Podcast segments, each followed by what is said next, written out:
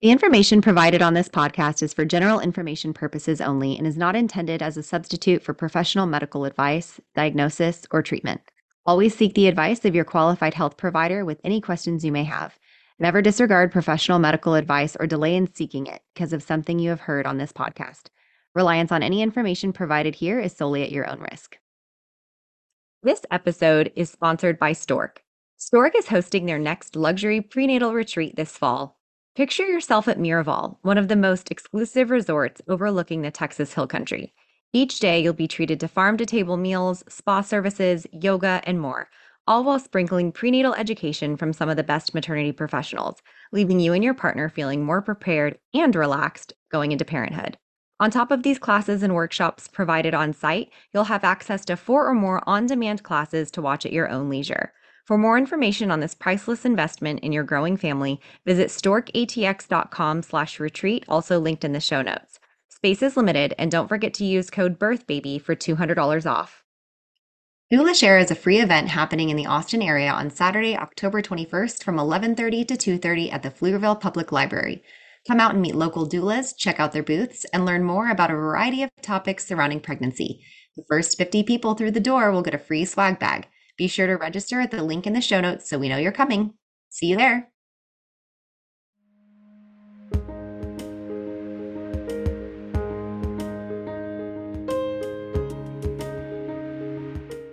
Welcome. This is Birth, baby. Your hosts are Sierra Morgan and Samantha Kelly. Sierra is a birth doula, hypnobirthing educator, and pediatric sleep consultant. Samantha is a birth doula, childbirth educator, and lactation counselor.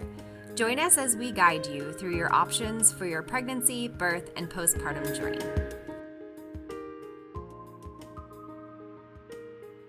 Today we're chatting with Katie Tims. Katie is an IBCLC and is here to give us some tips on choosing a breast pump and finding parts that fit. Katie lives near Dripping Springs with her husband and two daughters, enjoys family time, reading, and involvement in her church community. So, with her trained expertise, personal breastfeeding experience, and passion for education, she offers customized and flexible lactation care for patients on their infant feeding journey. And we're so excited to have her here to help us understand everything about choosing a breast pump. Thank you for being here, Katie. Thank you so much. I'm so happy to be here today. So, a lot of people I think don't realize this, but lactations don't lactation consultants don't just help with breastfeeding, they also help with pumping, right? Yes, I have a lot of moms that uh, use pumps if they're exclusive pumpers or if they're um, mostly breastfeeding and they want to use a pump to help supplement or use a bottle from time to time. And I even have moms that will pump half the time and directly breastfeed half the time. So there's a wide range of how the pumps are used. And um, I'm really happy to help parents navigate how they want to feed their babies and how they want to use the pumps. I think that was something I was kind of surprised and impressed with when we had our first client that we worked with together, Katie, because we had a family um, and she was really struggling with her baby's latch. She was super, super premature and he just was like i'm not having it. I want the bottle. And so she was pumping a lot and she was still coming up with so many issues. People think that there's just issues when you're breastfeeding but there can mm-hmm. also be issues even if you're an exclusive pumper. So one of the biggest questions we get from parents we get texts all the time that ask do you know which pump i should choose? because their insurance is asking them which one they want to order. So can you walk us through what types of pumps are available well, I know whenever I had my first baby over eight years ago, there were only a few options. And now there are so many, it's almost difficult to keep up with all the new technology. And there are still some really tried and true pumps that I really, really love. Um, there's the Medela and the Spectra S1 and S2 that plug into the wall. There's some benefits to having those pumps. And then there's obviously the downfalls of having those pumps and that they're not very mobile and you're kind of stationary when you're using them. Um, but they have a really great motor. Then there are different types of hands-free pumps and so many different brands out there uh, that are available now. Uh, so there's a hands-free pump that you can actually wear in your bra and you can walk around and you can kind of do chores or you can be at work. You can be in a zoom meeting and it's not even very noticeable. They're very quiet and those pumps have uh, their place in the lactation world too. There's a there's a reason that they're invented and why they're so popular. Um, the motor on them is not always as great, uh, but I'm glad that they're there because it's made a lot of moms, especially back to work moms, be able to continue their breastfeeding journey. There's also um, just manual pumps where you actually use your hand to express. And I used to keep one of these in my car whenever I was breastfeeding because it's always there. If that's the case, if you're keep, keeping one in your car, you want to make sure that you have, you know, materials available to clean it and make sure that it's safe. But I used to always find myself out and about and just completely forgetting that I was breastfeeding and then feeling engorged three or four hours in and thinking, oh my gosh, I need a pump. I need something. And ha- there were times when I had to stop at a Target or a CVS or something and just buy the hand uh, the hand pump so that I could express uh, and feel some relief. Um, so yeah, there's all these different kinds. Even some of the like the Spectra S1 and the Spectra S2. Uh, the difference. the difference between that, those? Yes, I'm so glad you're going to say that because I get that question a lot too. Yeah, one of them actually plugs into the wall and is stationary, and the other one has the option of being battery powered. I believe it's the S2 that is battery powered. Uh, S1. It's the S1. Okay, good. Yeah. So the S1 has the has the oper- the option of being battery powered, and the S2 just plugs into the wall.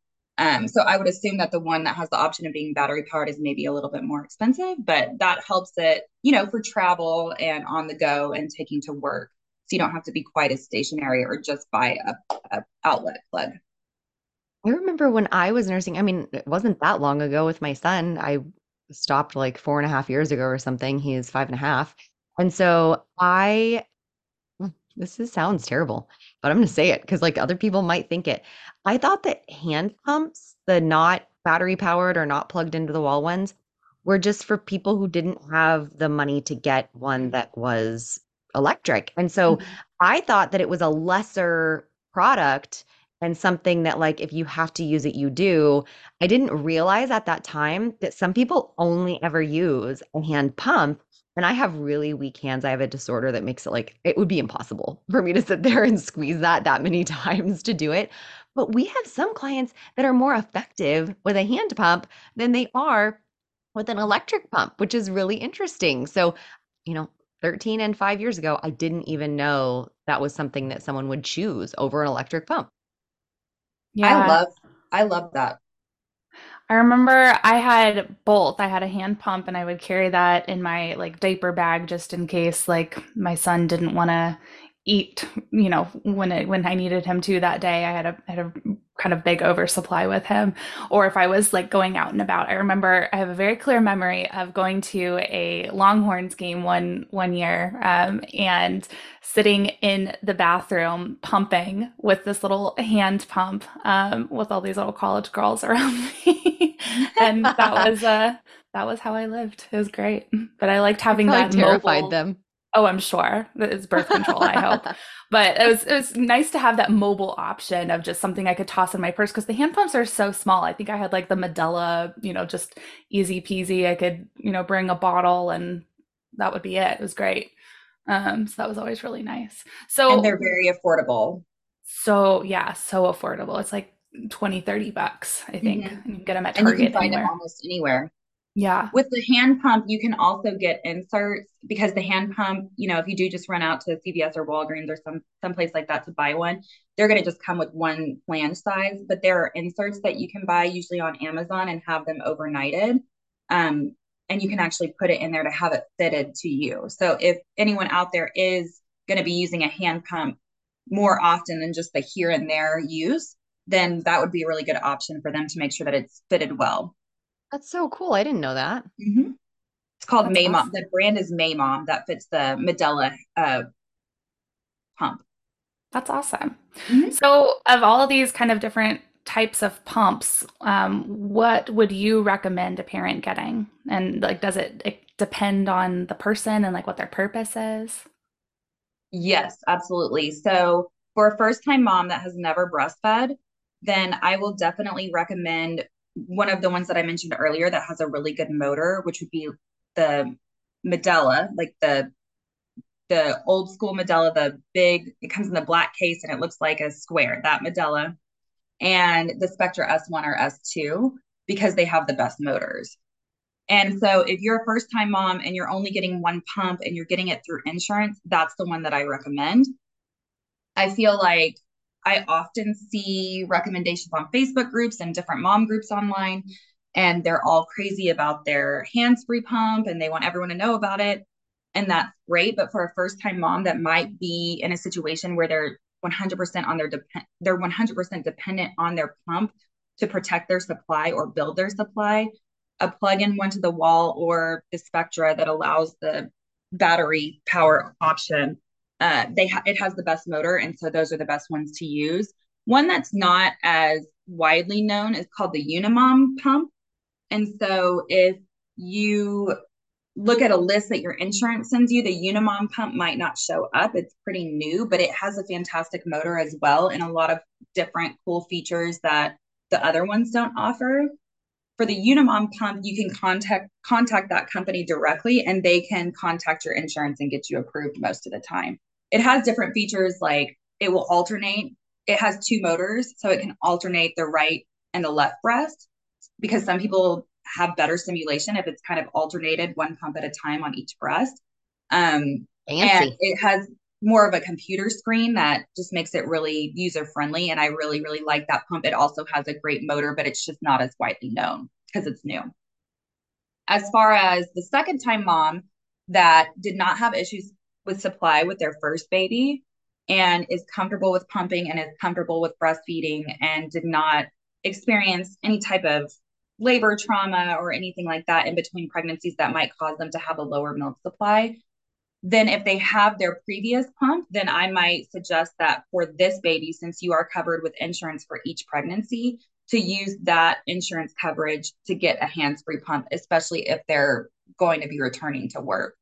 But even moms that are returning to work full time, I tell them have both of your pumps with you so that if you have a moment to take a full break from work and actually sit down and pump, use the one with the better motor, like the Medela or the Spectra or the Unimom. But it's always good to have your hands free pump with you for, you know, when you're on a Zoom meeting and you don't have the time to just sit there and only focus on pumping.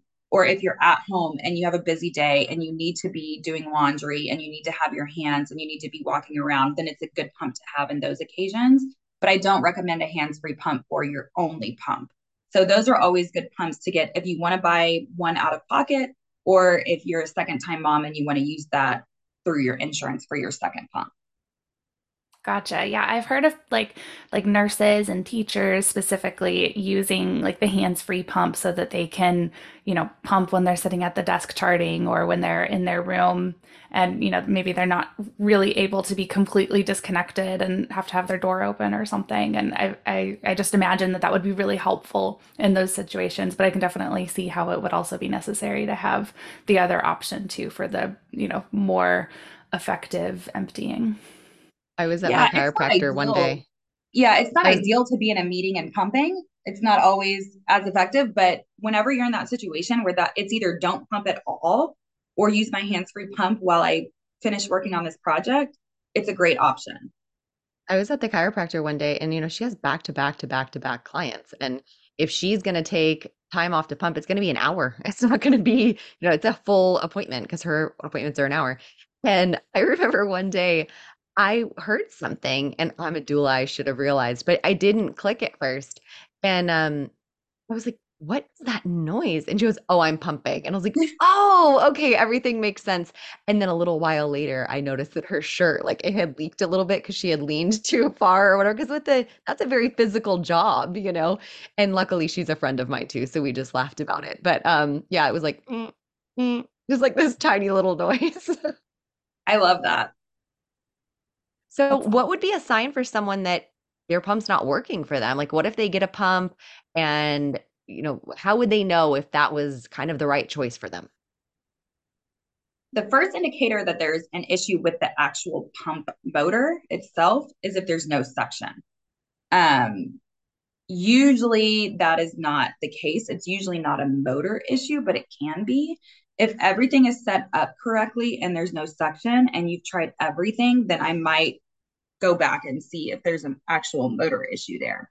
Most of the time, it's user error. And even though I've worked with so many pumping moms and I've I've put pump pieces together so many times, there can always just be one missing part or one piece that isn't connected fully that's keeping the suction from actually coming through. So if you put the flanges and everything is set up and there is no pulling and there is no suction, that's an indicator that you need to go back and look at every single pump part, pump part and make sure that it is connected fully. And if that's not the case, then you would want to check the motor and make sure that the motor is actually working well. That's as far as, you know, all the pieces working correctly. If you have the wrong flange size, then that could be a piece that is not giving you the output that you want to see. So another indicator that your pump is not working for you is if you're not getting good output. And of course, the amount of output changes depending on where you are postpartum. But if you just feel like nothing is coming out and you've tried everything and you notice the suction, your nipple is being pulled in and there's nothing coming out, then it might be a flange sizing issue, or it might be a pump that is just like a hands free pump that is not really up for the task. Okay, so what is a flange? You, have said that a mm-hmm. couple of times. What is a flange? How do you know what size flange you need? That's a great question. So the flange is the part of the pump that actually touches your breast. So it's what you fit to your breast that's pulling your nipple in through the tunnel. That's the flange. So most breast pumps will come with a standard 24 or 28 size flange. And in all of the hundreds of moms that I've seen uh, and measured for different pump sizes. I don't think I've ever seen a 28, and I maybe have seen one or two 24s. Most people are going to fall under the 15 millimeter to 19, maybe even 21 millimeter category, but I would say the majority of people I see are between a 15 and a 19, um, and some 21s. But I I know whenever I had my kids, I had either the 24 or the 28, and I just used those. I didn't pump that much. I usually pumped once or maybe twice a day, and I just used what it came with. I didn't give it any thought. Um, I think if I would have been an exclusive pumper, it would have become an issue, but I it just never occurred to me that I needed to think about that. When you're measuring when you're trying to see if you have the right flange size, the most important thing to look for is pain. If your flange is causing you damage, or it's causing you pain, or it's pinching, or it's hurting, or it's rubbing, then that's not your flange size. That's the number one thing to go off of. As far as looking at a correct size fitting flange and what it should look like when you're pumping, you want to see just your nipple being pulled through the tubing. So the flange has a wide base that fits around some or a lot of a big portion of your breast, but the actual tubing that your nipple be is being pulled through should just be pulling your nipple through, not your areola. If your areola is being pulled through, that can cause damage, discomfort, pain, low output. So that's where we kind of know whether or not we have the right flange size or not as a starting point, we actually measure the nipple, the diameter of the nipple. And I use a ruler, but you can also just use, I use a nipple ruler. I have a little um, device that you can fit, you know, and you might have seen these online or on Instagram that you can fit your nipple in the hole. I think it's sold by Lactation Hub and you can measure that way. But you can also just use a regular tape measure and measure the diameter of you know, how many millimeters across is your nipple. And that's a starting point for flange fitting. I've seen plenty of moms that I have fitted for a flange, and I'm like, I 100% think that you're a 17, and I think that's going to be the best fit for you. They go home, they get a 17, or they try one in the office, and it looks good. And everything in my mind, I'm like, this should be a good fit, but they're not comfortable and they're not getting the output that they want. And so if it's not comfortable and it's not getting the output that you want, then it's not still, even though I, you know, it probably should be the right size, is not for that mom. Um, and so then at that point, you have to kind of play around with different flange sizes. More often than not, I feel like moms that don't have a lot of knowledge on flange sizing will try, they will just think, oh, this hurts. It's probably too tight. I'm going to go up a size. But in a lot of cases, when they go down a size, they feel a lot more comfort than going up. Um, but if you're fitted for a flange size and you think you should be about a 17, I would maybe even try buying a 17, a 19, and a 15 and trying all three of them. Your nipples can also be different sizes. So you want to make sure that both of your nipples are fitted for a flange and then try different sizes on each one. So one size, one side might be a 15 and one might be a 17, or one might be, be a 15 and a 19. So it's always good to just have several sizes so that you can have the opportunity to see which one works best, which has the best output output and feels the most comfortable, or go to a lactation consultant that has the sizes available to do a pump evaluation with you. This completely blew my mind when I learned about this after, because again, this is something that I learned after I had my babies and was done pumping or nursing. And I just figured those were the sizes 24 and 28 or whatever came in it. And so I used the smaller one. Um, and I didn't even know that was something that I would need to ask questions about. And I think that uh, Naomi mentioned the other day, she said something like, it's kind of like if everyone was given a size 11 and 13 of shoe and you just are supposed to pick one and you're like, but I'm an eight or I'm a nine or I'm a four, whatever. Um, that totally blew my mind. And I, and I think back and I had such an awful time with output when I was pumping I was like, I wonder if I had had a smaller flange size, if that would have made a difference when I was at work and getting the output that I wanted or needed for my baby. So that is so extremely helpful. Um, Another thing that I hear about is that people receive pumps from their friends or neighbors, like a hand me down, or like it's a second pump. You know, they're having one for home that they got from their insurance. And then they're like, oh, my friend has one left over that I'm going to actually bring to work. So I don't have to bring one back and forth every day. So is it safe to use a pump that's already been used by someone? And can you kind of help us navigate that a little bit? Yes. So if the pump has a closed system, then it is safe to use a used pump like that's been donated from your friend or um, that you get used if it has a closed system. I actually found this website um, on exclusivepumping.com that lists which ones have a closed system and which ones have an open system. Basically, if it has a closed system, the milk from the previous person was not able to get into the tubing um, because there's a backflow protector. And if you're familiar with the Spectra, it has, you know, it looks like a disc. It kind of looks like a spaceship that's connected. It's between the actual um, tubing and the flange. And so that's what's keeping it from getting into the tubing. If it has an open system and it doesn't have that backflow protector, then it could have gotten into the pump equipment and it could still be there. And there could be some harmful bacteria that might not be great for your baby. So most pumps actually have a closed system now. Um, if you send us that link, we'll put it in the show notes too. Yeah, it's on exclusivepumping.com and I'll send that to you. Uh, but for the most part, that is safe. But if you do get a used pump from someone, you should go ahead and get new tubing. And especially any part that touches breast milk, you don't want to reuse that from someone else. Um, so the flanges, especially, uh, usually the backflow protector, the little duck, but we call it a duck bill because it looks like a duck bill. Um, all of those things should probably be replaced, and you can get those on Amazon too.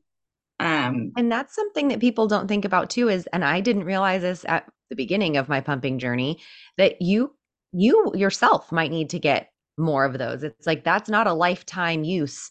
Um, some of those parts get loose or some of them get liquid in them. Like I remember every once in a while, my tubing would have little condensation in it. And I'm like, ugh, that's never going to dry out, you know? So just because you have a set and it's great and everything fits doesn't mean that you're never going to have to buy another one because even for you know your personal use you might need a second set exactly so what would you say is the biggest piece of advice that you have for parents who are pumping for whatever reason? I think sizing like sierra was saying is something that a lot of people don't know much about and can kind of make or break your pumping journey.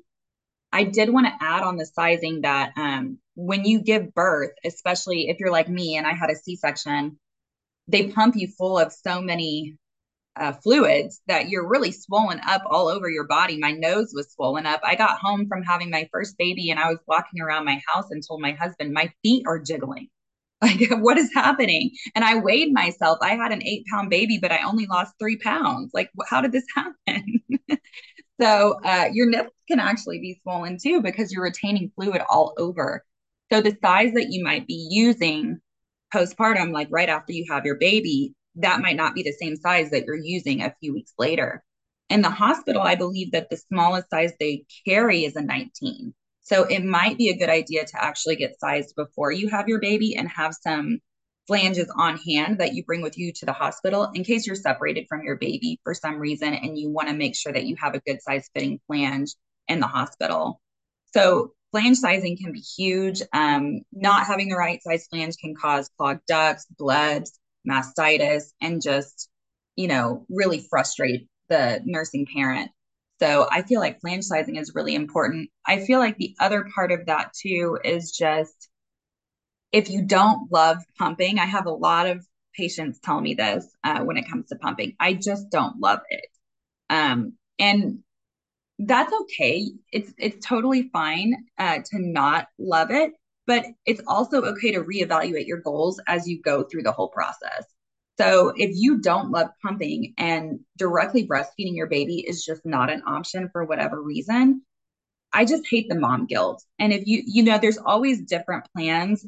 You can visit a lactation consultant and you can get to a point where you're like, you know what? I feel like I can do four pumps a day. And that's where I'm at with my mental health and with everything that's going on with my family right now and taking care of a baby and possibly other children. I can do four pumps a day. That's what I can do. I just encourage all parents to just do that. Reevaluate your goals as you go along. Try pumping out if it, you know, is something that you don't love or you're just not really that comfortable with. There's always different options in how you use pumping in your breastfeeding journey. And as far as people that are exclusively breastfeeding that don't love pumping, I feel like they see so many things on social media and there's so much technology and marketing out there that when they're not pumping and they're exclusively breastfeeding, they feel that they should be doing some type of additional pumping, although their baby is getting everything that they need from them. And uh, I tell moms, like, you're doing a great job. Your baby is getting everything they need from you 100%. So you're giving, you are at a full supply. If you are breastfeeding your baby 24 hours a day and they're growing and they're healthy, and then you're pumping on top of that, you're putting yourself into oversupply. So there's just a lot of information out there that kind of make moms feel like they should have a huge deep freezer stash of stored milk on hand all the time. And so they're breastfeeding, pumping, breastfeeding, pumping, breastfeeding, pumping. Uh, but what you need and what your goals for what you want for storage and how you want to feed your baby should really determine how you're using pumps, not just you know going off of what you see on the internet and how often or how much you should be using your pump. I feel that so hard I and and I think that this is so important to say and and so glad you mentioned that because it kind of pinged my brain to say this. It can become an obsession. So like my mental health postpartum, I already had some postpartum anxiety and I didn't even recognize that until I became a birth worker, but I was so obsessed with my stash in the freezer like it became a numbers game. I was always comparing how many ounces I got this pump to the next pump. And I had like a system where I had them stacked and dated and I had them ordered a certain way. And the anybody who knows me knows this is like they're like, oh, this isn't surprising at all. Um, and I just had to have everything. I had like a sheet I wrote down on how many ounces I had. I ended up being able to donate a lot, which was great to somebody who needed it. But I didn't need to do all of that. I stressed myself out so much. And I also had at the same time an aversion to pumping. It made me nauseous every time I hooked up to a pump, I got this like ugh, feeling in my stomach. And I still would do it just to obsessively add to those numbers in the freezer. And that is not mentally healthy. So finding a balance that works for your family is really, really important. Absolutely.